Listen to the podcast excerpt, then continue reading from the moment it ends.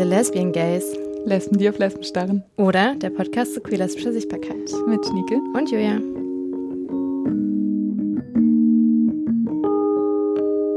Herzlich willkommen bei The Lesbian Gays nach der Sommerpause. Wir sind zurück. Wir sind zurück, hey. Äh, es ist eine neue Staffel, haben wir beschlossen. Nach dieser Pause wird alles anders und bleibt alles gleich. Ja, wir haben uns eine kleine Pause genommen, um uns zu erholen und uns auch neue Ideen zu suchen. Und währenddessen haben wir natürlich auch Princess Charming geguckt und viel diskutiert mit unseren Friends und uns, ja, auch darüber viel unterhalten, Schnieke und ich, und uns so gefragt, was lief gut, was hat uns gut gefallen, was hat uns vielleicht auch gefehlt und was war nicht so nice.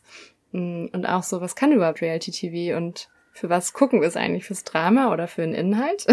für dieses schwierige Thema haben wir uns Unterstützung besorgt. Und zwar reden wir gleich mit Hengame Yagubifara und Eva Tepest. Sie sind beide wirklich gelinde gesagt ExpertInnen für queer-lesbische Popkultur.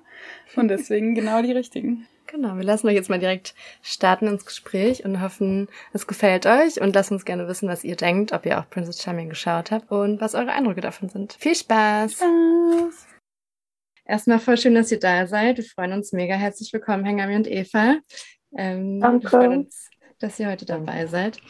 Mm, wir machen immer so eine kurze Vorstellungsrunde, wo wir unseren GästInnen die Möglichkeit geben, was über sich selbst zu erzählen und wir lesen keinen Wikipedia-Vortrag irgendwie vor. Ähm, und wir haben es so in der letzten Staffel verpasst, irgendwie einen Raum zu geben, in dem man auch seine Pronomen ähm, äußern kann. Deswegen, wenn ihr Lust habt, könnt ihr es auch mit dazu sagen. Eva, magst du anfangen? Ja, gerne. Ich bin Eva. Ich ähm, arbeite als Journalistin und Autorin und eins meiner Schwerpunktthemen ist auf jeden Fall sind queere Politics und äh, über lesbische Popkultur habe ich auch schon manchmal geschrieben, deswegen passt es auch sehr gut. Und äh, das Pronomen sie im Singular gilt für mich. Danke dir. Nice. Hengame? Ja, ich bin Hengame. Ich bin Journalistin und Schriftstellerin und mache auch viel zu Popkultur, also vor allem auch queere, feministische und lesbische. Und ich benutze kein Pronomen auf Englisch, aber they, them. Alles klar. Ich glaube, wir haben uns auch ein Pronomen richtig vorgestellt. Mm. Können wir jetzt auch mal machen. Genau, ich benutze auch sie und ihr im Singular. Ich benutze die Pronomen sie, ihr im Singular. Okay, gehen wir weiter zum äh, Spiel. Okay, wir machen so ein bisschen Gedankenexperiment, um euch ein bisschen kennenzulernen und uns allen nochmal vielleicht die KandidatInnen von Princess Charming ins Gedächtnis zu rufen. und zwar leben wir in einem alternativen Universum, in dem ihr eine Beziehung oder irgendwie ein Hookup hattet mit den KandidatInnen, deren Namen wir gleich sagen. Und wir möchten von euch wissen, wie geht ihr auseinander? Besties, blockt oder Booty Call? Also seid ihr noch befreundet? Ähm, sprecht ihr gar nicht mehr miteinander und drückt die Leute weg, wenn sie anrufen? Oder äh, reicht es noch für einen niceen, spätnächtlichen Hookup? Und es gab aber schon eine Beziehung äh, oder genau. eine Art von äh, intimer ja. Begegnung genau. auf Kreta. Genau. Kreta, genau. sagen wir es war auf Kreta. Auf Kreta, nicht in Berlin oder so. Nee, ah, genau. Das muss Kreta sein. Geil, genau. Ihr hattet eine Affäre auf Kreta und in Berlin okay. zeigt sich dann, wie es wirklich läuft. Und sagt, ist, ist es so Fuck, Mary Kill, ihr sagt drei Namen und wir müssen jedem einen zuordnen oder ihr sagt eine Person und wir äh, können eine Option sagen? Äh, letzteres. Wir sagen einen Namen okay. und ihr sagt eure Antwort oder natürlich eine Mischung der Antworten. Fuck Mary Kill habe ich aber auch schon gespielt in Bezug auf den Princess Charming Cast. auch sehr gut. Wer hat es noch nicht getan? Geil, aber dann bist du ja schon ein bisschen im Mindset drinnen. Sehr nice. Dann darfst du direkt anfangen. Eva, wir steigen ein mit Britta. Uh. Bedeutungsschwangere. ähm, also ich, ich, wähle jetzt mal blockt. Ich würde das aber noch ein bisschen modifizieren. Mhm. Ähm, ich habe das Gefühl, es würde mit uns nicht so harmonieren. Der Kontext, in dem ich jetzt was mit Britta angefangen hätte, der, der, den kann ich mir jetzt nicht so gut vorstellen. Mhm. Und ich hätte dann, wenn es aber denn so gewesen wäre und ich dann gemerkt hätte, es passt einfach nicht, dass ähm, doch zumindest kommuniziert, dass ich, ähm, dass wir jetzt irgendwie getrennte Wege gehen sollten. Und das aber höchstwahrscheinlich an mir liegt, weil ich habe ja was mit ihr angefangen, obwohl es nicht passt. Also. okay, okay, hänge mich. Also auch blockt. Hm. Safe. Aber ich, ich, glaube, der einzige Kontext, in dem wir was miteinander haben hätten können, wäre, bevor sie gesagt hätte, dass sie bei der Bundeswehr war. Ja, oder bevor bad. sie sich überhaupt verhalten hat. Weil als sie so, als ich so ihre Vorstellungen auf Insta gesehen habe, dachte ich so, ah, so ein cuter Kitchen-Top, mhm. irgendwie nice. Dann mackert sie so die ganze Zeit da rum und so und ich war yeah. so, nee, das geht ja, gar nicht. Und dann halt mit Bundeswehr, ich war so, nee. Aber man muss dazu sagen, wenn sie ihre Haare nicht so streng hoch macht, sondern so offen trägt und so eine Mütze oder so, sieht sie irgendwie so viel weniger so Bundi-mäßig aus auch. Ja, voll, das yeah. stimmt. Das muss man in aller Härte auch mal eingestehen. du willst es auch nee, sagen? Ich bin voll bei Hängermilch, zu 100 Prozent. Ja. ja, ich schließe mich an. okay, wir nehmen als nächstes. Wir nehmen Vicky. äh, Eva, magst du da anfangen? Ja, ich fange an. Äh, dann würde ich sagen, Bestie, weil Vicky mm. war doch eindeutig mit die coolste Voll. Person mm. dort. Und ja. es war auch mein Anlass, nach Hamburg zu fahren. Mm. Stimmt.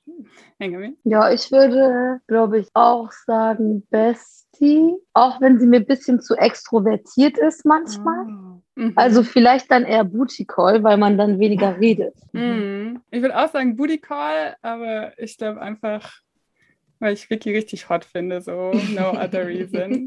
Aber stimmt, so als Besties wären wir vielleicht auch zusammen ein bisschen zu, beide zu extrovertiert und zusammen dann zu explosiv so. Ich glaube, ich wäre auch bei Bestie. Ich habe meistens extrovertierte FreundInnen, deswegen. Stimmt, das passt. Will das passen. okay, äh, wir machen weiter mit, uh, natürlich äh, die Princess herself, Irina. Hängerweh? Also, ich würde sagen, wahrscheinlich Bestie, weil so eine Immobilienanwältin für so Hausprojekte, die man kennt. Das ist halt die Frage, ist die Immobilienrecht für so deutsche Wohnen etc. Mhm. oder für linke Hausprojekte? Ja. Ich fürchte halt nee. ersteres, deswegen eigentlich eher ja. blockt, probably. Aber mhm. vielleicht täusche ich mich. Mhm. Und man hat dann irgendwie so so eine Business-like in Anzug, die dann hingeht und so Liebes 34 wieder zurückholt. Ja. Das wäre mein wohlwollender ja, Blick. Du hast sie geturnt in eurer Zeit auf Kreta. Hast oh. du sie verändert? Und jetzt. Mm, also ich habe das gehört, ich habe das, habe ich das gelesen oder gehört? Ich müsste das jetzt nochmal verifizieren, aber ähm, ich würde jetzt zu 98 Prozent sagen, dass diese Info stimmt, die mir auf welchem Weg auch immer zugetragen wurde, dass sie halt für so sehr problematische Wohnkonzerne arbeitet in Köln. Ich meine, der Immobilienmarkt in Köln ist ja auch so richtig abgefuckt, darf man das sagen. Mhm. Und ähm, deswegen würde ich dann sagen, blockt auch, wenn ich das Gefühl habe, aber darüber sprechen wir vielleicht später noch, dass es ja auch sie wirklich, ja, sie ist so eine Business-Dike, aber auf eine vielleicht nicht so komplett unproblematische Weise. Mhm. Voll. Auch in anderer Hinsicht, nicht nur in Bezug auf dieses Ding. Wobei, ich finde es ganz interessant, und darüber würde ich auch gerne später noch reden, dass wir jetzt ja, also sowohl Hengami als ich irgendwie auch aus so einer politischen Perspektive ja geantwortet haben. Also es gibt eben diese offensichtlichen Dinge, die so, ähm, die für uns politisch einfach überhaupt nicht klar gehen.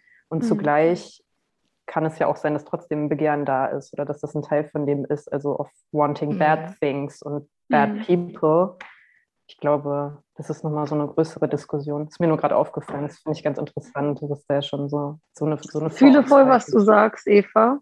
Ich denke, äh, ich würde jetzt mit der Info auf jeden Fall dann zu Blog tendieren, weil ich mhm. denke so, sie ist jetzt auch nicht diese Bad People Person in dem Sinne. Also weißt du, ich meine, mhm, es ist okay, jetzt nicht point. so, ja, dass ja. sie, keine Ahnung, 100% mein Typ, aber abgefuckt, sondern eigentlich wieder mein Typ, noch politisch mein Typ. Mhm. Also. Good point, ja.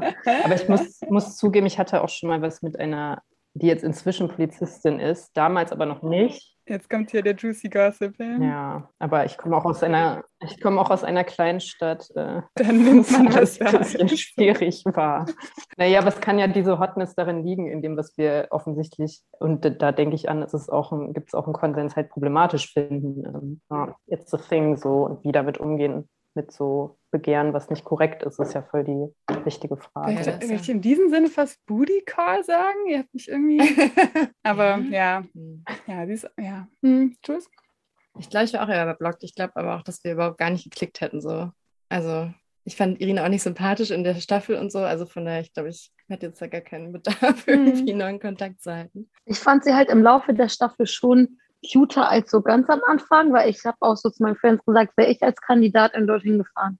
Und dann kommt Irina, ich wäre so pisst, ich wäre so Mann, so zwei Wochen Quarantäne für das.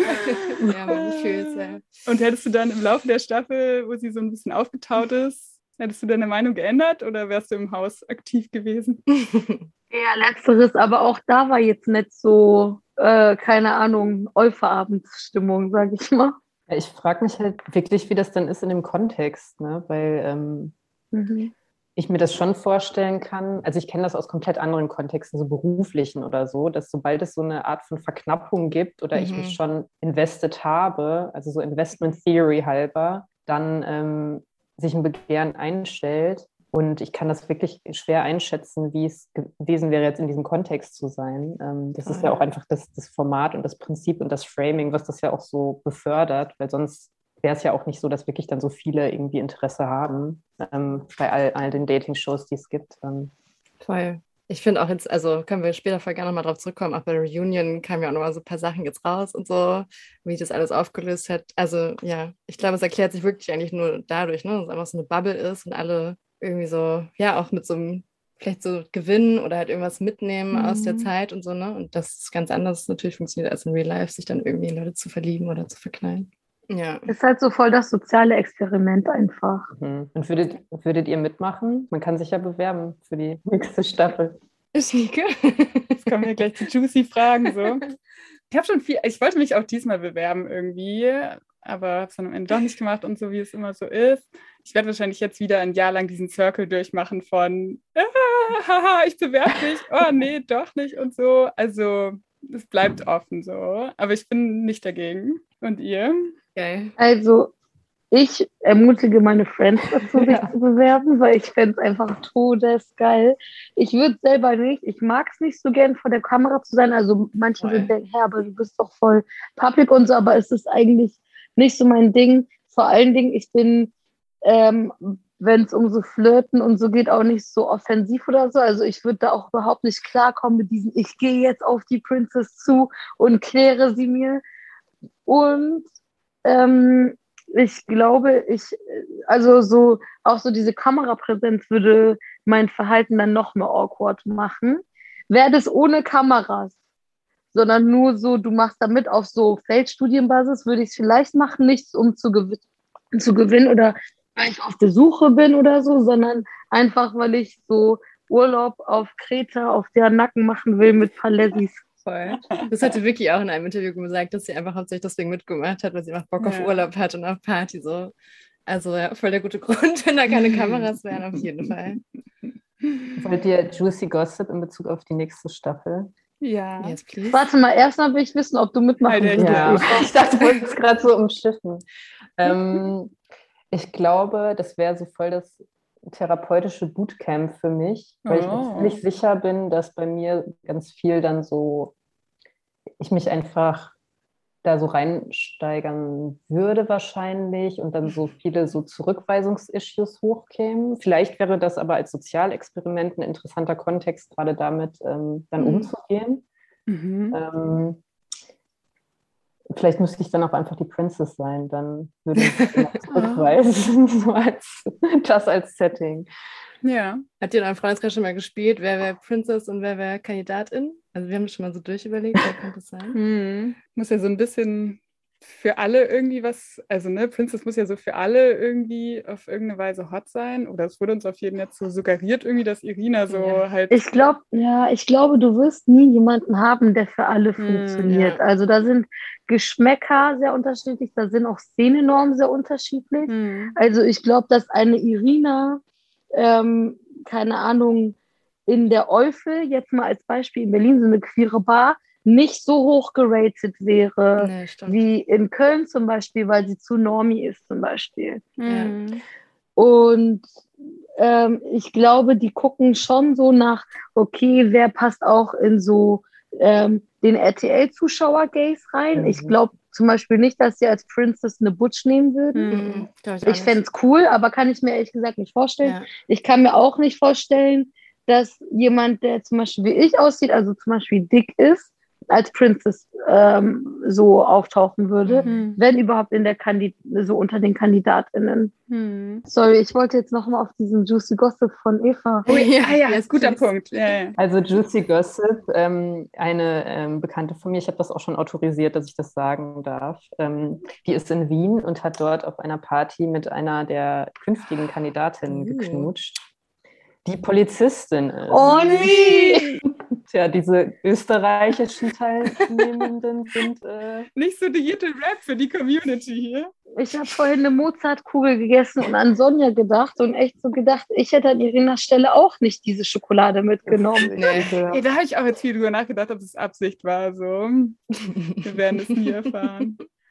Okay, aber das gibt ja schon mal eher das Gegenteil von Hoffnung für die neue Staffel. Aber ich meine aber, wieder zu diesem Wanting Bad Things, scheint halt eine hotte Polizistin zu sein. Und dann wird es ja schon irgendwie nochmal, also was heißt, natürlich ist das auch, das habe ich jetzt nur von der, von der Bekannten gehört und mhm. das finden nicht alle, alle hot, aber mhm. mhm. könnte ja trotz, also ich finde wirklich in Bezug nochmal darauf, darüber nachzudenken, Vorlieben, Begehren, problematische Fantasien und dieses Riesenfass, ähm, da, dass da so eine Diskussion angestoßen wird, finde ich eigentlich finde ich gut. Deswegen mhm. wünsche ich mir eine total hotte Polizistin und dann können wir uns daran abarbeiten. Ja, vielleicht reden wir dann über Polizeigewalt auf Vox so. Das wäre ja auch nice. Mal sehen. Ja. Kann alles sein. Ich meine, das Ding ist ja auch, es ist ja kein linkes Format. Ne? Mhm. Es ist ja jetzt nicht irgendwie ähm, ein Format, in dem solche Machtstrukturen groß hinterfragt werden. Klar, wenn so KandidatInnen wie Jea oder Vicky dabei sind und Transfeindlichkeit und Rassismus on screen thematisieren, dann hast du das Potenzial. Aber du hast ja per se jetzt nicht so einen Wokeness-Anspruch. so klar, die haben so ein queeres Lexikon auf Social Media gemacht und so, aber es wurde ja auch zum Beispiel Jea die ganze Zeit misgendert ähm, von allen Leuten dort. Und ähm, Deswegen kann ich mir schon vorstellen, dass es jetzt für die gar nicht so abwegig ist, eine lesbische Polizistin dabei zu haben. Ich glaube auch, dass es in sehr vielen so mh, hm, nicht unbedingt linken lesbischen Kontexten auch überhaupt gar kein Dealbreaker ist. Mhm. Voll, ja. Aber gleichzeitig, ne, also hatte ich schon das Gefühl, dass die Sendung so wie so einen Bildungsauftrag auch so mitgebracht hat. Ne? Also dass es auch so sehr gewollt war und auch noch mit dem Instagram-Kanal, wo ich so das Gefühl habe, da sollten nochmal Dinge aufgeholt werden, die irgendwie unter den Tisch gefallen sind, irgendwie in der Sendung. Aber ja, auf der anderen Seite clasht es auch voll. Also so, ich frage mich so, ist es nicht ganz durchgedacht worden oder nicht bis zum Ende gebracht worden oder wurde es erst angestoßen so durch Leute wie Jaya und Vicky? Ähm, oder hat es auch automatisch so eine, wir sind die erste Sendung, die das macht, deswegen müssen wir einen Bildungsauftrag mitbringen?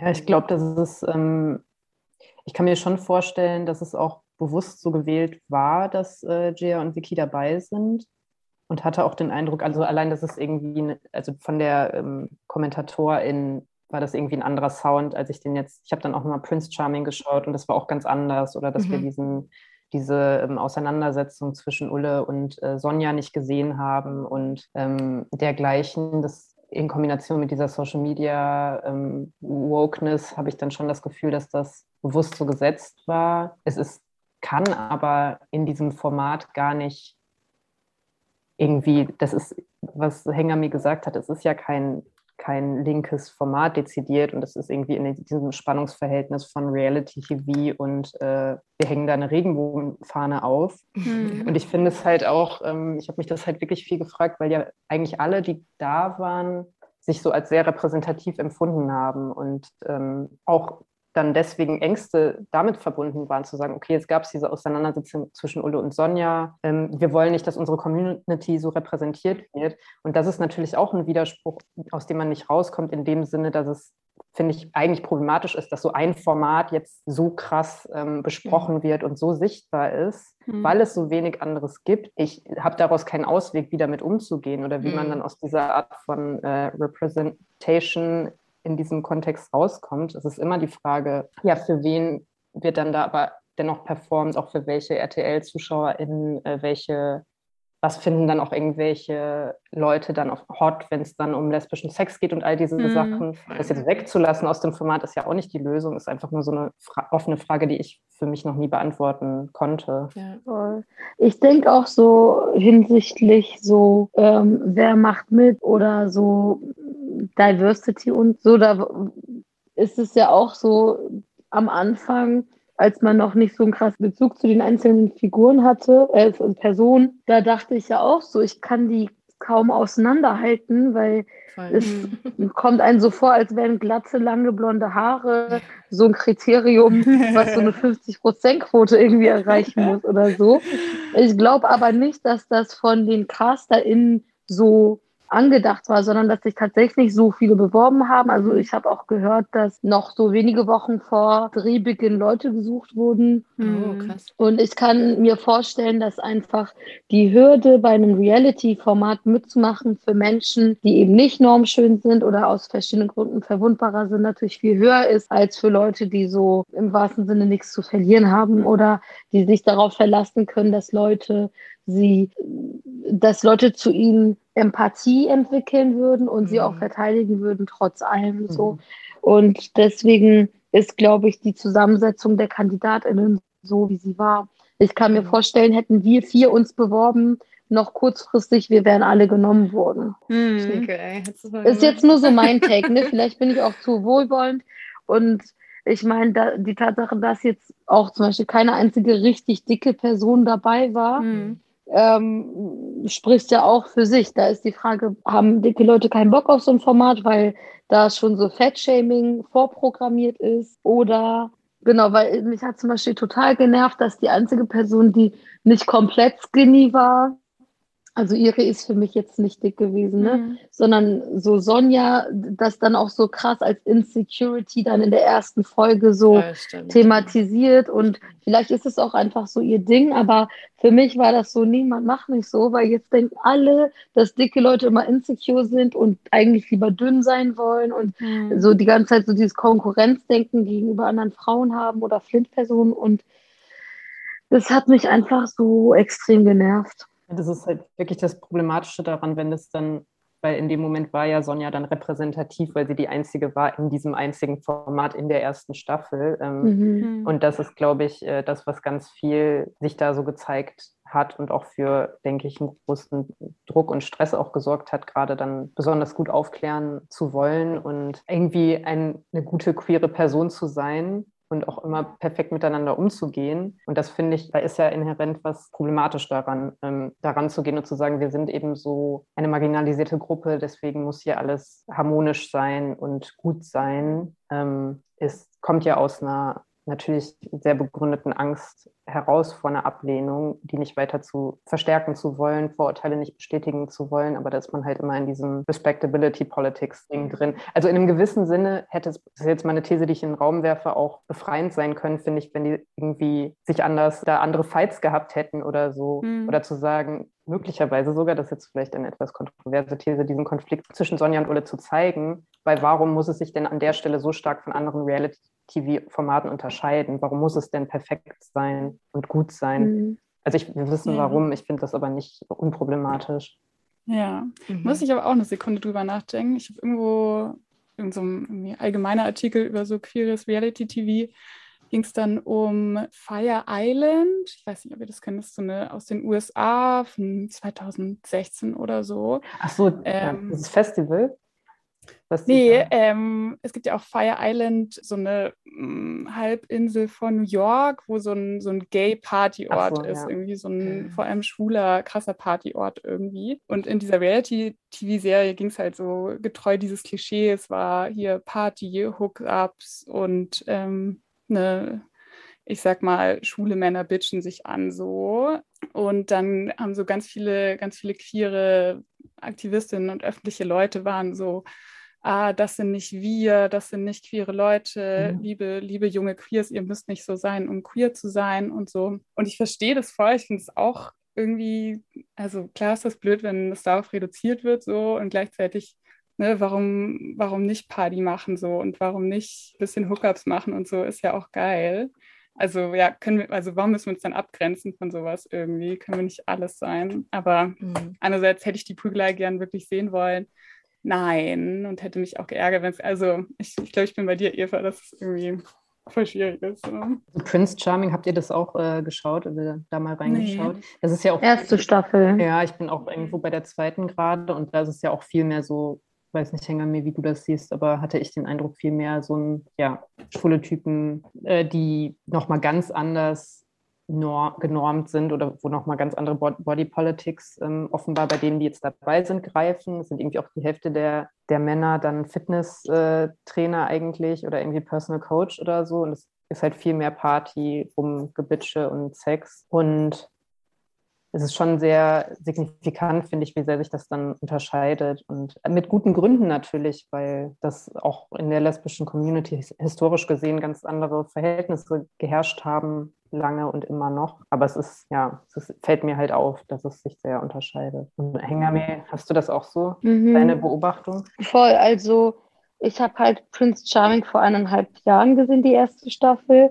Äh, also als es lief quasi und habe es nicht mehr so ganz präsent vor Augen, aber da war auf jeden Fall schon so, es wird auf die Kacke gehauen, es wird sich gemobbt. Also ne, ich sage nicht, dass ich es cool finde, dass Mobbing vor Kamera gezeigt wird, aber das war auf jeden Fall so ein Ding. Und es war viel mehr, es wurde viel mehr geraucht zum Beispiel auch. Ich weiß nicht, ob das so daran lag, dass jetzt bei Princess Charming wenige Leute geraucht haben, aber das war schon extrem offensichtlich, weil bei Prince Charming erste Staffel jeder hatte immer so eine Fluppe in der Hand gefühlt. ja, stimmt. genau, äh, was mir zum Beispiel in der Staffel auch komplett gefehlt hat und was ich bei Prince Charming cool fand, war, es wurde darüber gesprochen, ist man monogam oder nicht? Oh, und hier war das gar nicht Thema. Und ich dachte, also weil das war für mich so ein zentrales, so eine zentrale Frage, wenn es darum geht, Kandidatinnen haben untereinander was oder nicht, woran misst man das, ob es cool ist oder nicht? Müssen ist so die Bedingung von vornherein, du kannst so mitmachen, wenn du Mono bist, oder es gibt so diese Mono-Regel, oder wird dann sozusagen so eine Mononorm angenommen, und sozusagen auf den Anstand der einzelnen Leute gesetzt. So, oh Gott, wie konntest du nur gegen diese mhm. Regel, die zwar nie auch ausbuchstabiert wurde, aber die du ja natürlich hättest wissen müssen, so verstoßen. Und das fand ich schon schade, dass es gar nicht so Thema war. Ich weiß nicht, vielleicht haben sie es auch thematisiert und es wurde nicht reingenommen. Ich habe gehört, es gab halt mehr politische Gespräche, als wir on Screen gesehen haben. Mhm. Natürlich wird ja auch geschnitten. Wir sehen ja nicht alles, was jede Minute dort passiert ist. Es ist halt eine Regieentscheidung, dann zu sagen, wir wollen jetzt diesem Thema Raum geben oder nicht. Und deswegen kann es auch sein, dass über Mono und Poly gesprochen wurde und wir es nur nicht sehen. Aber ich hätte es mir eigentlich gewünscht, dass es so Thema ist. Voll. Ja, ich habe das Gefühl, ne, es wird dann einfach häufig dann auch so geschnitten, dass halt irgendwie auch dann Drama da ist. Also ich mhm. habe auch in einem Interview mit Jaya gelesen, dass so das Gespräch um Transfeindlichkeit, dass es da irgendwie auch andere Gespräche gab, die halt nicht mit Tränen und so verbunden waren, sondern die halt einfach mhm. ganz ruhig stattgefunden haben so und dass das halt nicht gezeigt wurde. Mhm. Und dasselbe ja auch, also was dann auch zwischen Saskia, Biene und Iri war und so. Es wurde ja auch, hätte man ja auch ganz anders irgendwie verpacken können, besprechen können und so weiter. Und es wurde ja auch einfach dann so zusammengeschnitten, dass es halt Drama gibt, den man halt. Aber da denke ich halt wieder, ich finde es, also es ist Reality-TV und ich schaue halt Reality-TV mit einer bestimmten Erwartung oder in einem bestimmten, sozusagen mit einem bestimmten ästhetischen Anspruch, was dann passiert oder was dieses hm. Format bedeutet und möchte ja auch diese Art von Entertainment haben. Und ich finde es nicht, ich lese jetzt so sehr viele Diskussionen darum, dass es halt nicht, was daran problematisch ist. Und es gibt ja ganz viel daran, was daran problematisch ist. Aber wenn wir etwas Unproblematisches wollen, dann sollten wir uns vielleicht nicht auf das Format Reality TV, Dating TV Show konzentrieren. Und ich finde, es kann halt auch eine lesbische Reality Dating-TV-Show geben, die Voll. auch auf Drama geschnitten ist, weil das ist, das ist ja, man geht ja eine Art von Vertrag ein als Zuschauerin und als Teilnehmerin. Ähm, und sich dessen bewusst zu sein und damit dann irgendwie, also das natürlich aufzubrechen, damit zu spielen, ist dann so eine Art von Reality-TV-Drag oder so vielleicht. Und das haben ja bestimmte Figuren dort dann gemacht. Und das ist halt das Geile, was halt Jaya und Vicky beispielsweise gemacht haben. Dass es so war wie, ich habe halt, hab halt Bock auf diesen Urlaub und ich starte eigentlich gar nichts in Richtung dieser Princess, what else ähm, trinken irgendwie die ganze Zeit, was ich, was ich jetzt übrigens äh, irgendwie, ja, ist auch interessant natürlich, diese Alkohol-Flatrate immer, aber auch das finde ich okay. Also warum arbeiten wir uns jetzt daran ab, dass irgendwie ein Reality-TV-Format halt nicht unseren politischen mhm. Ansprüchen mhm. entspricht? Das ist ein bisschen Energieverschwendung für mich. Voll. Und ich denke halt auch so, ohne jetzt abgeklärt klingen zu wollen, aber mein schaut sich so ein Format ja mit so einem bestimmten Realitätsbezug auch an, würde ich mal sagen. Also ich habe heute quasi die Kommentare gelesen nach dieser äh, Reunion-Folge. Ähm, da war so die Frage aller Fragen, äh, sind Lou und Irina noch zusammen? Und ich habe halt so ein bisschen so den Pod gestirrt und runtergeschrieben, so die Frage aller Fragen ist für mich, was war auf diesem Geburtstag da los? Ja, auf jeden Fall. Und irgendwie scheinen sich viele Leute ähm, sich, ähm, sich zu fragen, weil nach ein paar Stunden hatten schon so 500 Leute das so geliked und runterkommentiert und so. Aber was, worauf ich eigentlich hinaus wollte, ist, voll, äh, da gab es so einige Kommentare von wegen, äh, die sind so enttäuscht, dass sogar am Tag nach dem Finale schon klar war, die kommen nicht zusammen und man wurde verarscht, es wurde eine Illusion über die Liebe gegeben und ich denke so, hä? so, das ist für mich so total naiv, irgendwie so zu denken, die Leute würden dann wirklich eine Beziehung miteinander anfangen. Also klar, kann auch vorkommen, aber denen jetzt irgendwas vorzuwerfen, weil die am Tag, wo der Stress vorbei ist, zu merken, hm, eigentlich ist der Vibe jetzt nicht Beziehung, Mhm. Und ich meine ganz ehrlich, wer geht mit Leuten eine Beziehung ein, die man zwei Wochen kennt? ich weiß, es gibt Juhol-Situationen, aber Stimmt, die, queer culture, ne? Also ich, eigentlich, aber eigentlich komisch, dass sie nicht direkt zusammengezogen sind. Aber mm, ich denke auch so, Dating muss auch nicht immer in Beziehungen münden. Hm. Aber so zu dem Punkt, was können wir erwarten von sowas, will ich schon sagen. Ich weiß nicht, ob ihr zufällig Are You the One geschaut habt, die bei Sexual, bei Pansexual Staffel so? Zur Hälfte. Okay. Können wir gleich drüber reden, warum du ausgestiegen ey. bist. So. Vielleicht kurze Erklärung, das ist so ein Are You the One kennt man ja vielleicht auch aus dem Deutschen. Das ist so Singles in einer Villa und ähm, PsychologInnen haben vorher herausgefunden, wer aus der Gruppe das perfekte Match füreinander ist ähm, jeweils immer zwei Leute natürlich und in der Vergangenheit jeweils natürlich äh, ein Mann und eine Frau waren dann das perfekte Match und in der achten Staffel von der US-Version davon kam aber irgendwer auf die, finde ich, offensichtliche wie geniale Idee, dass das ja auch Leute sein können, die alle potenziell aufeinander stehen können. Das heißt, es waren dann äh, queere, bi- und pansexual Menschen. Und ich fand da, also davon abgesehen, dass das auch irgendwie ein bisschen diverser war, also es gab zwei Transmenschen, glaube ich, und auch was äh, People of Color und schwarze Menschen angeht, äh, diverser jetzt als zum Beispiel Princess Charming. Und was ich cool fand irgendwie daran, oder sagen wir, was mich an Princess jetzt genervt hat manchmal, ist dieses so, man hat das Gefühl, die Produktion hat dann überlegt, oh, es gibt jetzt so ein Gruppendate, hm, wir müssen ein bisschen ein Thema vorgeben oder die Villa braucht jetzt irgendeine Activity, was machen wir dann? Wir können doch Masken basteln, weil was haben alle queere Leute gemeinsam? Eine Outing-Erfahrung so. Oder was haben alle äh, vier lesbischen Menschen gemeinsam? Sex so.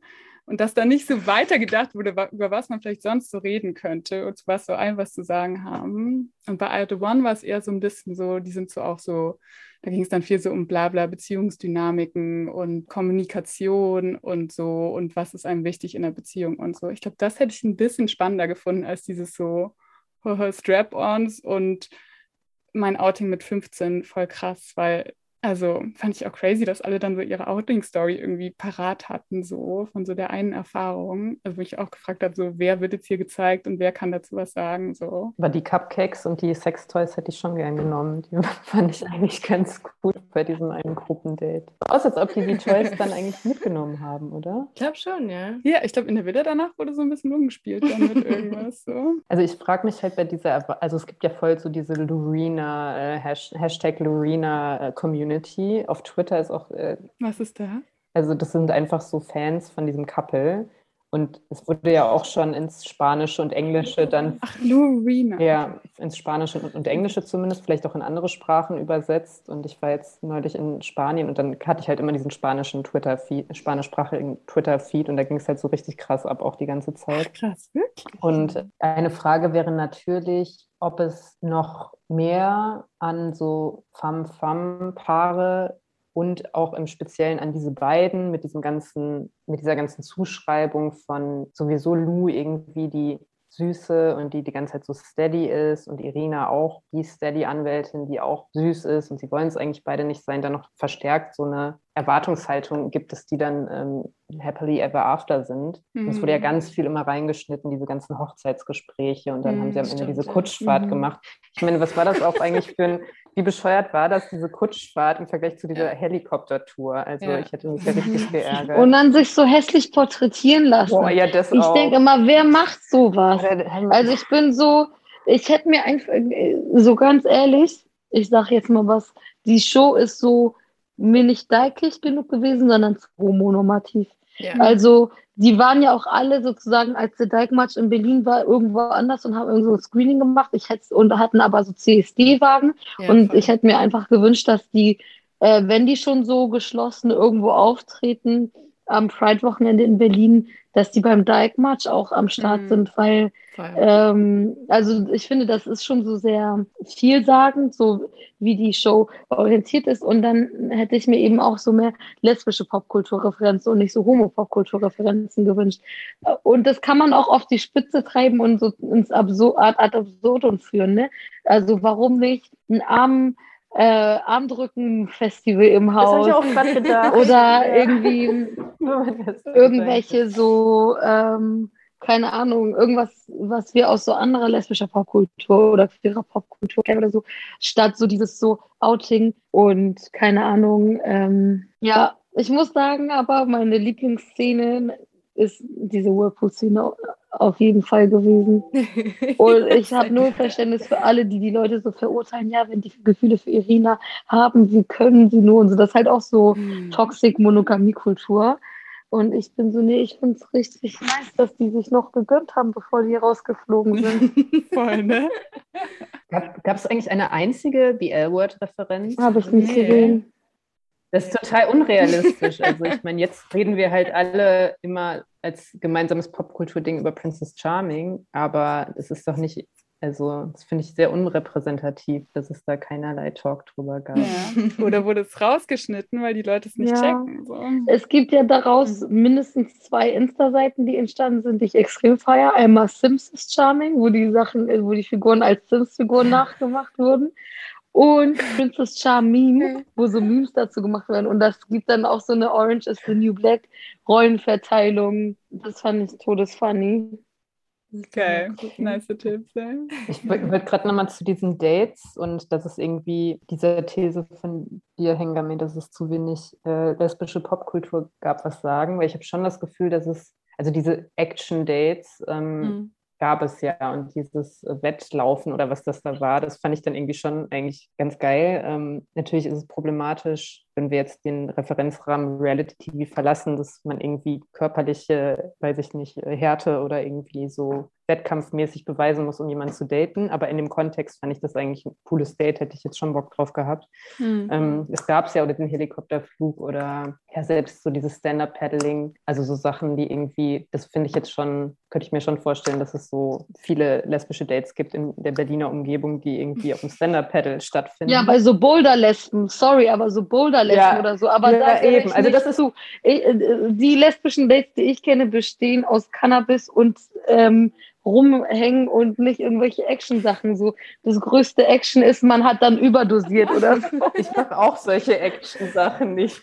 Nee, aber was ich, ich wollte das noch kurz, muss noch kurz zur Änderung. Ich fand, es gab da halt voll diese Butch-Fam-Aufteilung, weil dann gab es dieses Akrobatik-Gedöns und da waren dann irgendwie äh, die beiden, ähm, also Lou und, und, und Miri. Und dann gab es aber dann parallel das Stand-Up-Paddling und da waren halt also es war so klar, Lou geht jetzt zu diesem Akrobatik-Ding und Elsa ist auf jeden Fall auf dem Stand-up-Board äh, surfen. Aber Miri ist nicht Fan, würde ich sagen. Gut, das stimmt vielleicht. Und Elsa ist ja auch so Ruby Rose-mäßig, so, so krass geschminkt und Mask. Also weißt du, das, äh, ich finde, die lassen sich nicht so. Aber ich habe schon das Gefühl, für so einen un, äh, nicht so nuancierten Blick wär, wäre jetzt so klar, also für jetzt so nicht so uns, okay, Elsa ist jetzt gehört dahin und Lou ist das Gegenbild und das mhm. sind jetzt die, die offensichtlich die ganze Zeit so die Top Two waren und dann werden sie klarerweise auf den Dates und dann nochmal zumal bei dem in der letzten Folge dann Helikopter versus äh, Kutsche. Also komm on, das finde ich halt, hätte, mhm. Lu hätte sicher auch Bock gehabt auf diesen Helikopterflug. Also wie bescheuert war diese Kutschensache. Das stimmt. Einfach so.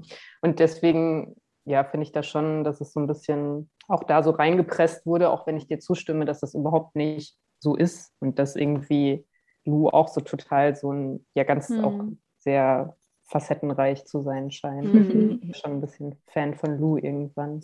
Voll. Aber wisst ihr, was ich auch weird, oder was heißt weird, aber so bei Prince Charming wurde ja auch super viel Sex gehabt. Oder was ist super viel, aber auf jeden Fall mehr, weil hier gab es ja gar keinen, ähm, nach offiziellen Angaben. Und ich denke so, wer entscheidet sich für eine Person, ohne überhaupt äh, diese Kompatibilität mal zu checken? Also habe ich gar kein Verständnis für, muss ich sagen. Und und irgendwie, ich dachte so, das finde ich so unrealistisch und hat für mich auch so diesen Respectability-Vibe von, wir müssen anständig sein, wir dürfen jetzt nicht zu slutty sein und so. Die entscheidende Frage an der Stelle ist für mich, was ist Sex und wie haben Sie das definiert? Weil mhm. Bei diesen Lou und Irina-Dates und auch bei dem Lou und Elsa, Übernacht äh, äh, Elsa und oh. Irina, Entschuldigung, Übernachtungsdate.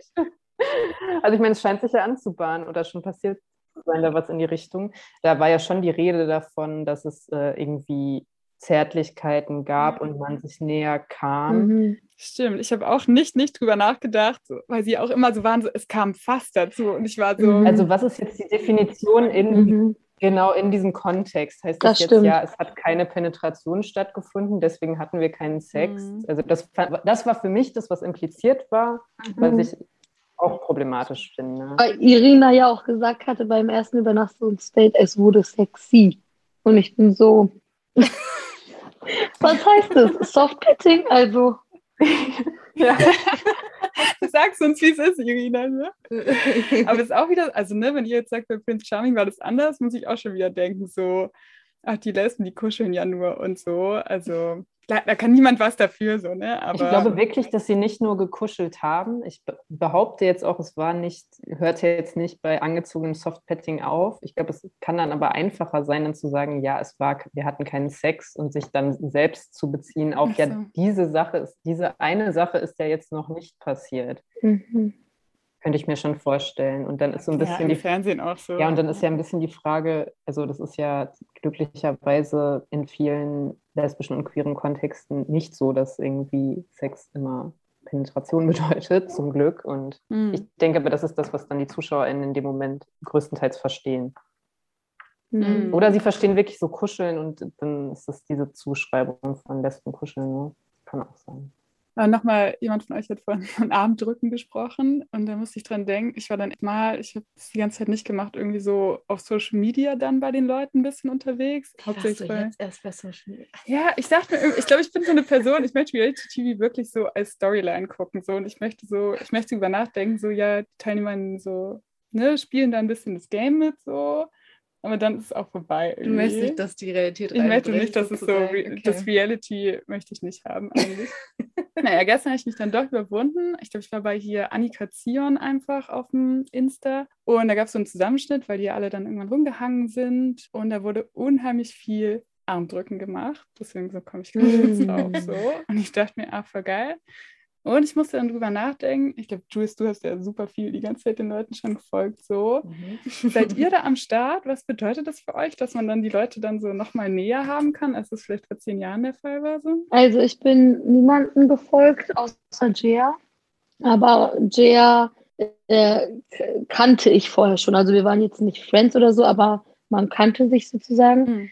Und sonst niemanden. Ich habe ab und zu bei Ulle geguckt, ob man da irgendwelche Infos kriegen kann. Oh. Oder einfach so ein bisschen so geguckt, was so der Vibe ist, weil ich habe auch mit so ein paar Friends so eine Gruppe auf Insta, wo wir uns so die ganze Zeit von anderen Leuten so Stories schicken und so. Und ähm, hätte man als so queere KommentatorInnen, die so ein bisschen shady sind, ähm, nicht nur so Cis-Typen haben wollen, sondern auch Dykes, hätte man auf jeden Fall bei uns auch ein paar ähm, shady Leute gefunden. also so, keine Ahnung, es war halt viel Cringe auf jeden Fall. Also ich bin gar nicht auf Instagram ähm, und ich glaube auf Twitter treiben die sich jetzt alle nicht so viel rum. Vielleicht habe ich es aber auch verpasst. Ähm, hätte da, glaube ich, jetzt aber auch nicht so ein Interesse daran, weil für mich das auch innerhalb des Formats äh, funktioniert, dass ich Interesse dann an diesen Personen habe und es aber bis auf wenige Ausnahmen jetzt nicht so ist, dass sich das so übersetzt. Und da finde ich schon viele andere Personen weitaus interessanter. Mhm. Was ich eher verfolgt habe und dann lustig fand, war halt das Ganze, also beispielsweise auf Twitter unter bestimmten Hashtags dann diese, dieser Community-Bezug darauf und die Kommentare dazu, das habe ich halt schon ziemlich gefeiert und das ist auch das, was ich am positivsten an dieser ganzen Sache finde, dass es einfach so nach The L-Word habe ich das Gefühl, zum ersten Mal so einen Referenzrahmen gibt, ja, über den halt alle sprechen können. Und das ist halt richtig cool. Und da leider gibt es da diesen Gap und es sollte natürlich viel mehr geben. Und ich habe das Gefühl oder die Hoffnung vielleicht, dass sich das auch so deutschsprachig ändern könnte. Also Hengame und ich haben ja beide auch mal in Schweden gewohnt. Und da gibt es halt dieses, äh, die sind doch noch zusammen, oder? Beatrice und Silvana. Mhm.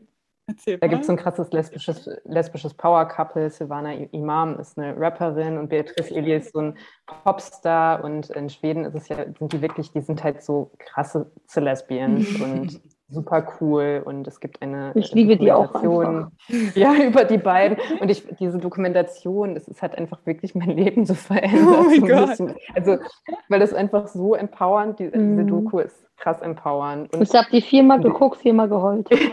Ich dreimal und dreimal, zweimal im Kino und ich habe die DVD. Ich meine, man guckt man sich eine Musikdoku zweimal, zweimal alleine im Kino an. Und immer, wenn ich so nervös bin, so vor so Bewerbungsgesprächen oder so Geschichten, höre ich Silvana Imam. Mhm. Und das war halt total cool. Und ich glaube, Hänger mir da, ja, kannst du auch noch mehr zu sagen. Du hast, glaube ich, auch was auch länger vielleicht in Schweden dass es da so eine Art von, ja, dass es einfach diese Lesbo-Stars gibt, die wirklich nicht nur so Community-Stars sind, sondern die sind einfach Stars. Und es gibt eine ganz andere, ja, das ist halt total krass und das fehlt, finde ich. Natürlich gibt es ganz tolle queere Artists, Personen und all das, das ist überhaupt keine Frage, aber dass es so eine Strahlkraft irgendwie über die Community hinaus mhm. hat, gibt es halt eigentlich deutschsprachig nicht so richtig. Da fallen mir dann ja nur Personen wie Anne Will oder so ein und das ist jetzt für mich nicht ein Role Model. Ja, vor allem Silvana und Beatrice sind ja auch beide feministisch und links, also äußern sich auch immer zu politischen Themen. Silvanas Rap ist ja super politisch, sie ist links und also sie äußert sich gegen Nazis, gegen Rassismus und Beatrice ist da auch so super supportive und also spricht auch viel über so Femme Visibility und so. Mhm.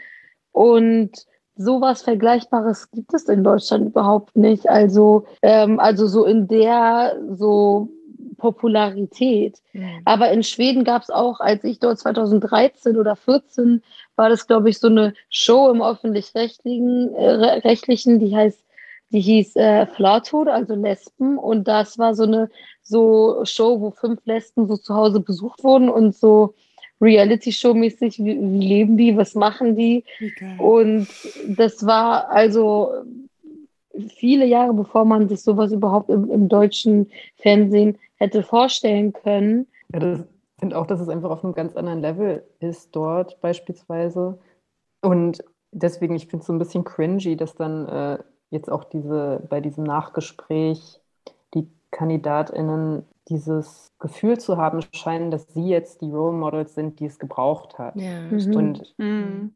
da, das ist halt einfach dem geschuldet, dass es so wenig gibt. Mhm. Also wie gesagt, dass es diesen Referenzrahmen gibt, finde ich toll, aber ich will andere Role Models. So, wo sind die, mhm. genau, wo sind die super populären ähm, Lesben, die antirassistisch sind, die feministisch sind, die links sind und deren Konterfei auf einem Bus an mir vorbeifährt. So, das will ich halt. Na, das Ding ist ja auch, dass diese Leute, die wir gerne als Vorbilder da gehabt hätten, ja dann sehr viele andere in der lesbischen Community oder wenn man überhaupt von so einer Community sprechen kann, nicht unbedingt toll gefunden hätten. Ne? Also ja. ähm, die Frage ist, was ist so der Referenzrahmen? wenn ich jetzt durchs LMAC blätter oder so, habe ich jetzt nicht das Gefühl, dass die, die ein Problem damit haben, dass es so diese Fußballlesben und so diese Bundeswehrlesben und so weiter dann so als so Repräsentation gibt und ähm, weniger Leute, die queer-feministisch zum Beispiel ganz konkret sind. Und ich glaube, da gibt es einfach so verschiedene so Wünsche. Also ich meine, die Tatsache, dass die KandidatInnen fast alle weiß waren, scheint ja auch irgendwie in der größeren Community oder so in deren Fandom oder so nicht so viel äh, Verwunderung ausgelöst zu haben oder so. Hm. Ähm, so Vicky war die einzige Person, die sich als ähm, POC so positioniert hat. Hm. Dann gab es halt so ein paar Leute, die so einen Post-Ost-Background haben, aber die jetzt nicht so ähm, über Antislawismus groß gesprochen haben oder hm. so. Und dann vielleicht so ein, zwei Leute, wo man so assume konnte, sind sie jetzt weiß oder nicht, was ja auch am Ende scheißegal ist, mhm. weil wir sind jetzt hier nicht bei äh, rassentheoretischen Forschung oder so, sondern die Frage ist, wie positionieren sich Leute, was thematisieren sie? Da ist auf jeden Fall auch noch viel zu tun. Mhm. Ich hätte mir einfach extrem gewünscht, dass da so eine kanakische Lesbe dabei gewesen wäre, weil das hätte einfach so nochmal so viel anderes so aufgemacht und nicht so diese Fantasie von so, ähm, ja, so Lesben sind überwiegend weiß, skinny, mhm. mögen Fußball, freuen sich über Action-Dates. Ähm, ja. Und also, ne, so gar kein Shade so in die Richtung Boulder-Dates oder so. Es ist halt nur nicht so mein, ähm, ja. Meine Comfortzone. Also es hat ja auch sowas so ableistisches, wenn alles dann so sportlich und actionorientiert ist. Aber gut, ich habe jetzt nicht das, den Eindruck gehabt, dass es dort Leute betrifft oder so. Aber ähm, wenn jetzt dieses so bundeswehrmäßige Date mit so Hindernissen und so gekommen wäre, ich hätte überhaupt gar nicht erst mitgemacht. Ich hätte gesagt, ganz ehrlich, so, ich habe Gelenkkrankheit, gar keinen Bock. Ich habe keinen Bock, mir die Nägel zu brechen. Mm. Meine Kondition ist richtig schlecht. Ich will echt nicht vor Fernseher laufen und dass Leute sich dann so über äh, meinen schwabbelnden Körper lustig machen. Mhm. Aber ich war ja nicht dabei und maybe that's the whole point. Also, dass sozusagen das Ganze auch nicht so konzipiert wird für ähm, Leute, die jetzt nicht so da reinpassen. Ja. ja.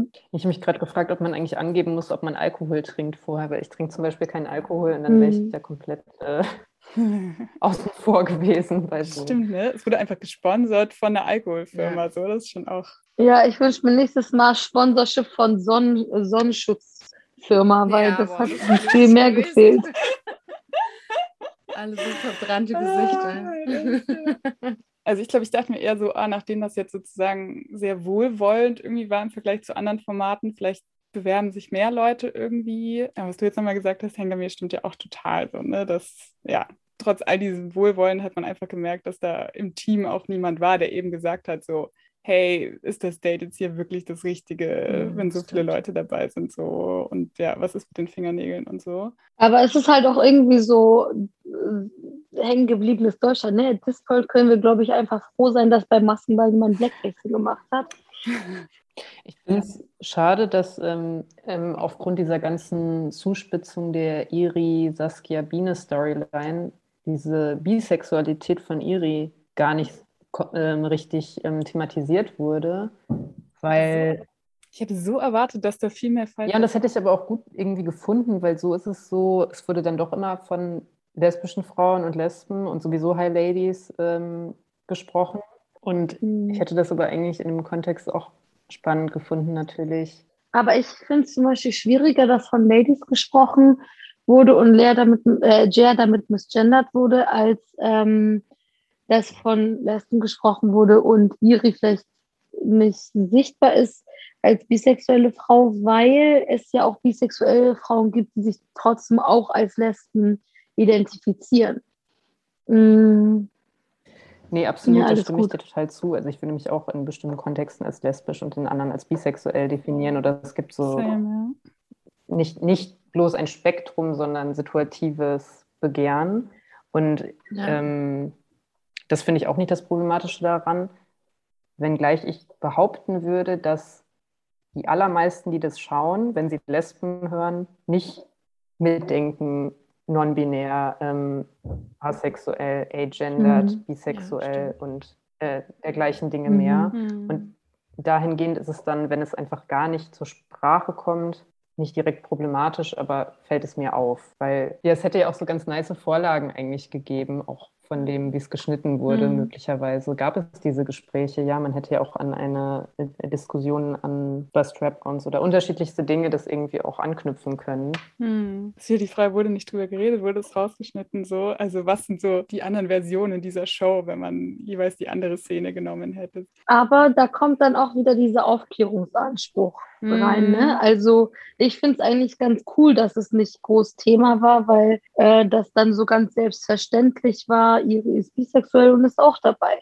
Mhm. Ja, ähm, ursprünglich sollte das ja als bisexuelles Format gemacht werden. Ja, ne? never forget. Sollten, deutsches Tila Tequila. So. Oh, das wusste ich. Genau, so deutsche Tila Tequila, aber dann wurde es lesbisch. Und ich finde es auch cool, weil ich glaube, viele Frauen hätten oder viele Lesben hätten keinen Bock, irgendwo mitzumachen, wo auch so Cis-Typen damit machen und dann so als Konkurrenz. Mhm. Ja, ich, ich stimme dir zu. Also deswegen habe ich ja gesagt, ich finde es nicht problematisch, aber es fällt mir auf, dass ich jetzt auch nicht den Anspruch habe, und das habe ich jetzt auch schon mehrfach vertreten, dass alles abgedeckt werden muss und diese Aufklärung da sein muss. Es ist einfach einem persönlichen, glaube ich, Interesse geschuldet und ich hätte mir das einfach so gern die Diskussionen dazu irgendwie angeschaut. Ich dachte mir auch, wir haben mit äh, Julia und ich haben heute Morgen noch drüber geredet, so über so, ne, ob das vielleicht dann auch zerbrochen wäre, dieses Wir sind alle Friends da drin, was ja auch ein sehr cooler Aspekt war, irgendwie so, ne, so äh, Femme und Female Friendships irgendwie so groß gemacht wurden, so und ob das halt dann wiederum drunter gelitten hätte oder jetzt in der Reunion, wo alle auch so, ich würde fast sagen, betont versöhnt irgendwie miteinander waren, auch als es um so große Konflikte wie ähm, Genitalvorlieben und sowas ging. Also, ja, weiß ich auch nicht, ob ich mir wünschen würde, irgendwie, dass mehr, mehr Reibung irgendwie da ist und dadurch aber auch mehr queere Themen irgendwie besprochen werden mhm. oder dass es halt auch voll cool ist, dass zum Beispiel in der Reunion dann rauskam, so, okay, wir können bei so einem krassen Thema wie, welche Genitalvorlieben habe ich, können wir verschiedener Meinungen sein und trotzdem cool miteinander, so. Ich habe halt so einen innerlichen Konflikt zwischen, ich hätte mir noch diese und jene und andere politischen Themen in der Diskussion gewünscht und ich finde es cool, dass es nicht so juristisch war, etc.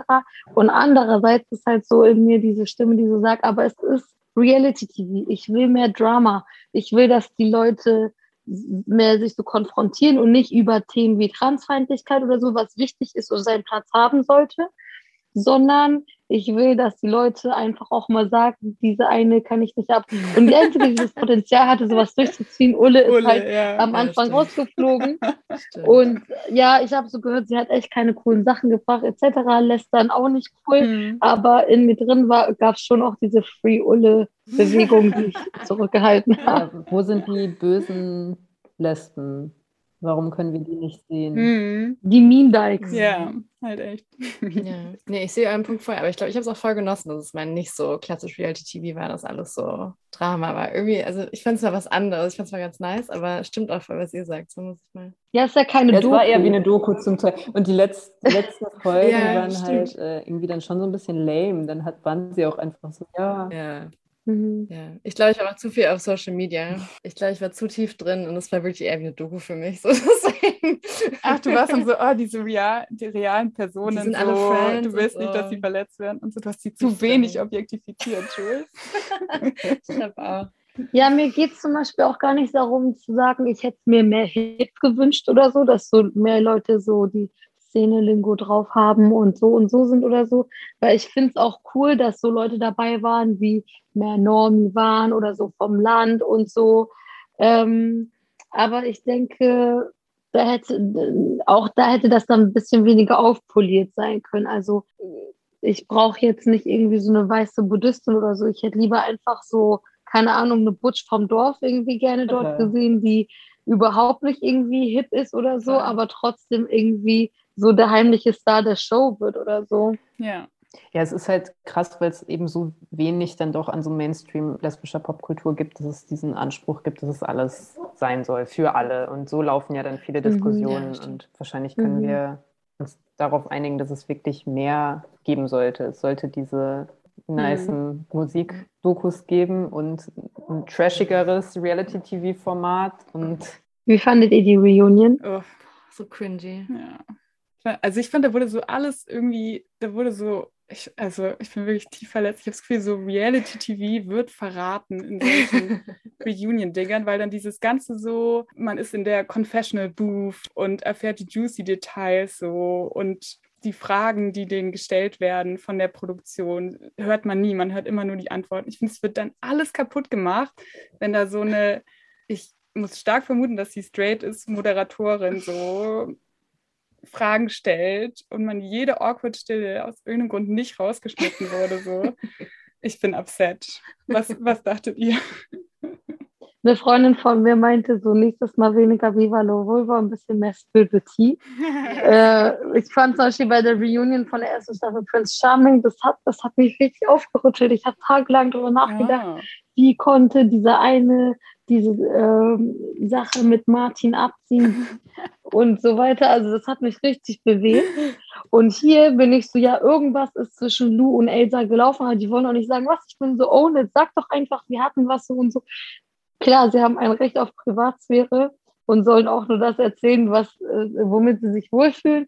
Aber das war mir teilweise ein bisschen zu rigide. Ja, 100%, ja. Und so, weil, weil, let's be honest, wenn du bei Reality TV mitmachst, dann bist du ja auch jetzt nicht so der Typ, der auf Privacy setzt. Ja. Mhm. Also, sie, oder du setzt dann selber so das fest, wo es privat wird oder nicht, aber ich bin so, Erzähl doch mal. Ich würde auch sagen, das ist der, Ver der, Verrat. Ich will einfach so richtig frech, ne? Aber ja, der Verrat an diesem Reality-TV-Format ist ja eben zu sagen, wir sind jetzt alle nett und wir verstehen uns und sparen die juicy Details aus. Also da bin ich auch voll.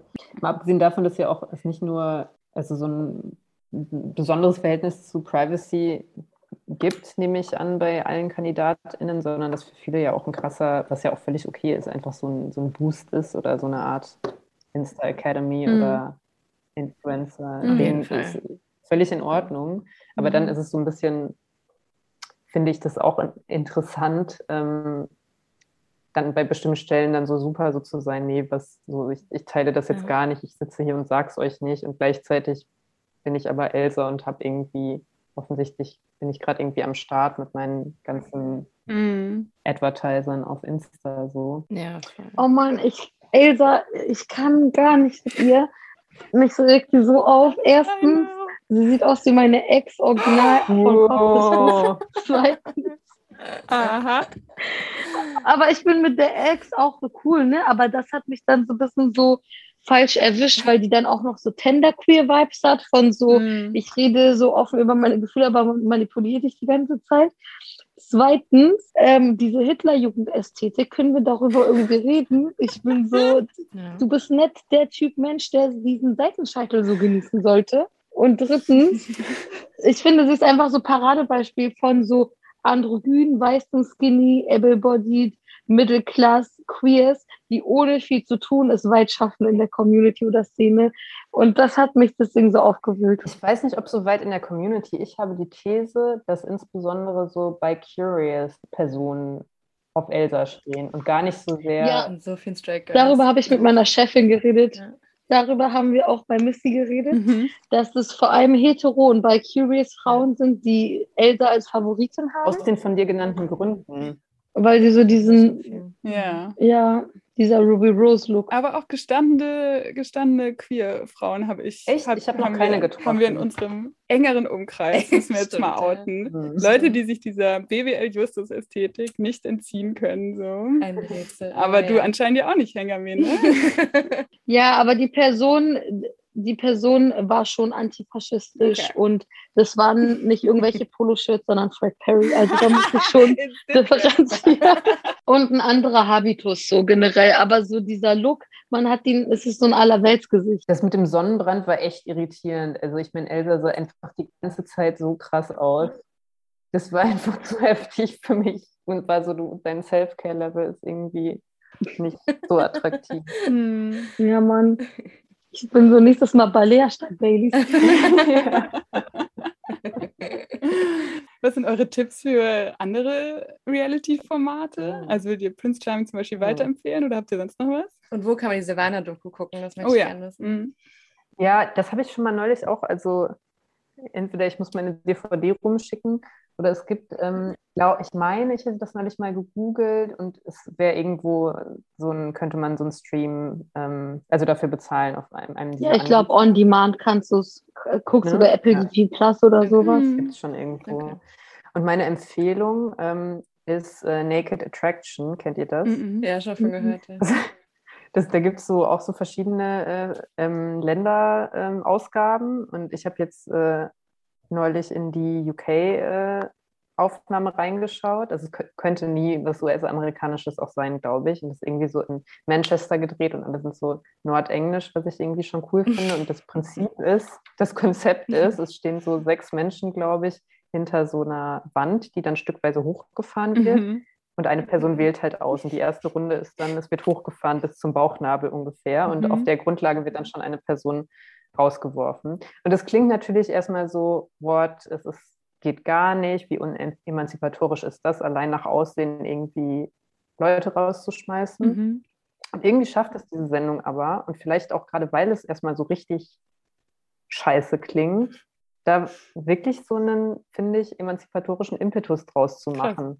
Weil ich das Gefühl habe, die Leute, die da dabei sind, haben einfach richtig Bock darauf. Die haben richtig Bock, da so nackt zu stehen und ähm, die, die Person, die auswählt, muss sich irgendwann auch ähm, dann ausziehen. Und die gehen dann auch auf so ein Date. Und das ist alles so super low budget, die dann irgendwie nur Kaffee trinken oder so. Und es gibt auch echt viele ähm, ähm Folgen, wo es dann, ähm, also auch so queere Folgen, wo dann wirklich ganz viele, oder was heißt ganz viele, aber da sind dann Transkörper dabei und sehr unterschiedliche Körper und auch ein großes ähm, Spektrum an Gender und äh, sexuellen Identitäten. Und ich finde, das passt jetzt so ein bisschen zu der aufgeworfenen Frage, ob es manchmal nicht ein bisschen mehr, ein bisschen trashiger mhm. sein sollte, weil dann irgendwie an der Stelle, wenn es so ad, ad, ad, absurdum geführt wird, auch was passieren kann, so von der, von der Dynamik ja, her. Mhm, und da ist irgendwie so mehr so, so Drive manchmal für mich dann dahinter, als jetzt in so einem, ja, irgendwie cleanen, woken ähm, Setting. Es ist ja auch ein Genre. Ich gucke ja auch keine Horrorfilme mhm. und ähm, habe den Anspruch, da soll keine Gewalt abgebildet werden. Mhm. Ja, voll. Also Naked Attraction. Okay. Wo gibt es das zu gucken?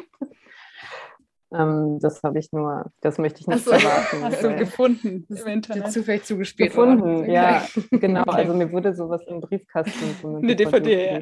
Kannst du ja weitergeben, die DVD.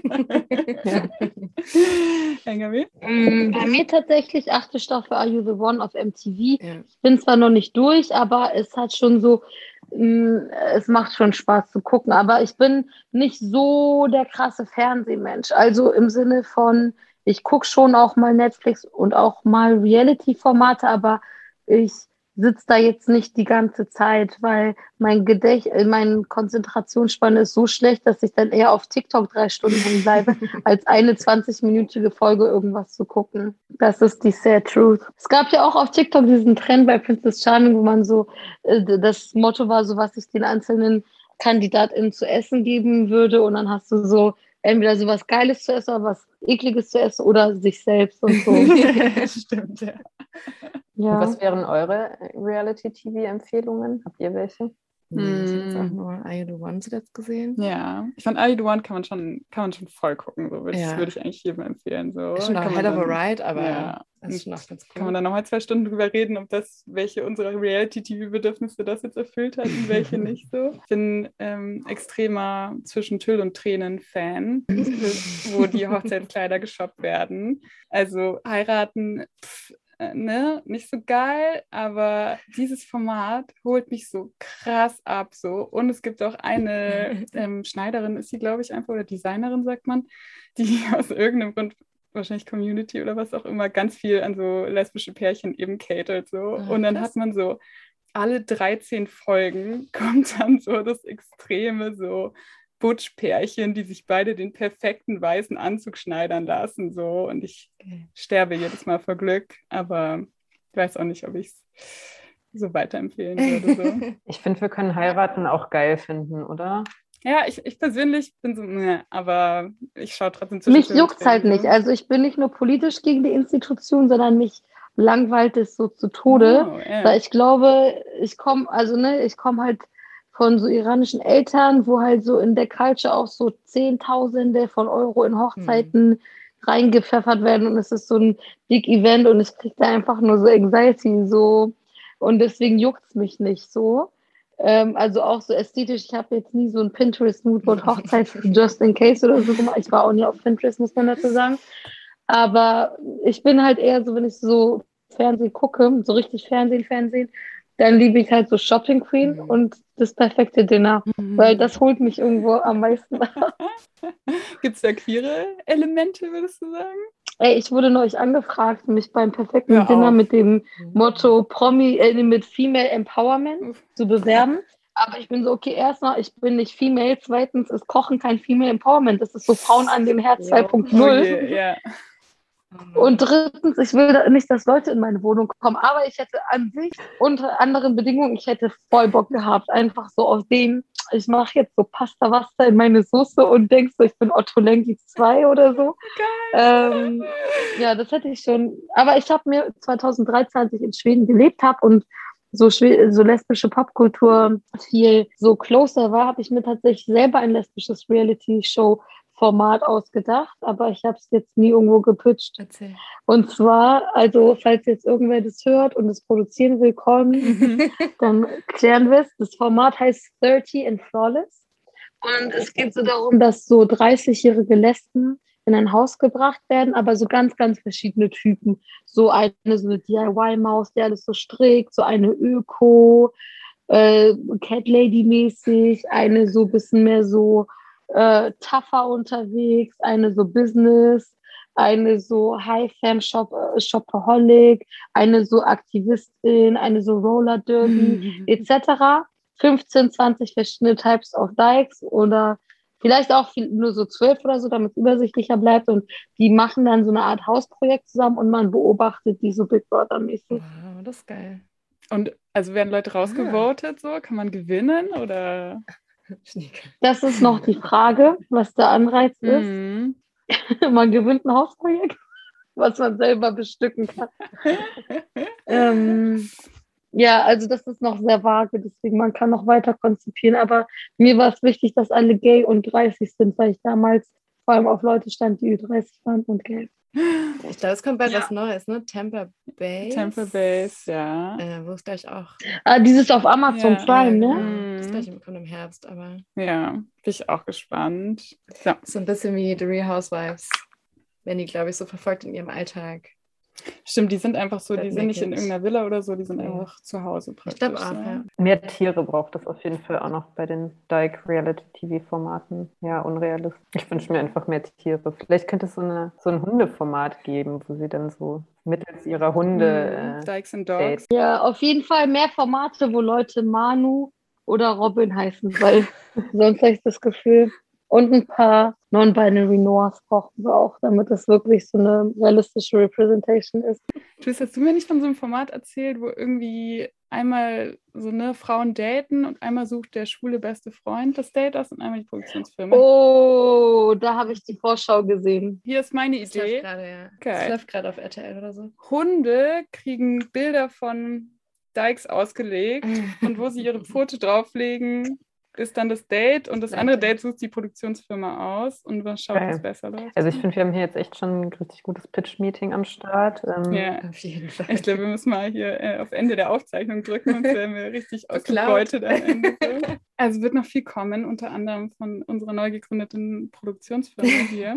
Ich hätte gerne Niki länger dabei gehabt, das liegt nur noch auf dem Herzen. Ja, Niki. Ja, Same. stimmt, die kam gar nicht vorher. Das Fazit ist, ähm, Vielleicht sehen wir uns auf Kreta. Nächstes Jahr. Kreta ist jetzt lesbischer Kanon. Ne? Das war es auch schon wieder mit unserer Folge. Wir hoffen, euch hat es gefallen und lasst uns gerne wissen, was ihr denkt.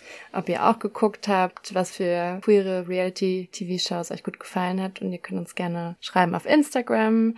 Äh, ihr könnt uns folgen unter thelesbianguest.pod oder eine Mail schreiben at thelesbiangays.podcast.gmail.com. Wir freuen uns von euch zu hören. Wir freuen uns auch, wenn ihr nächsten Monat wieder reinhört.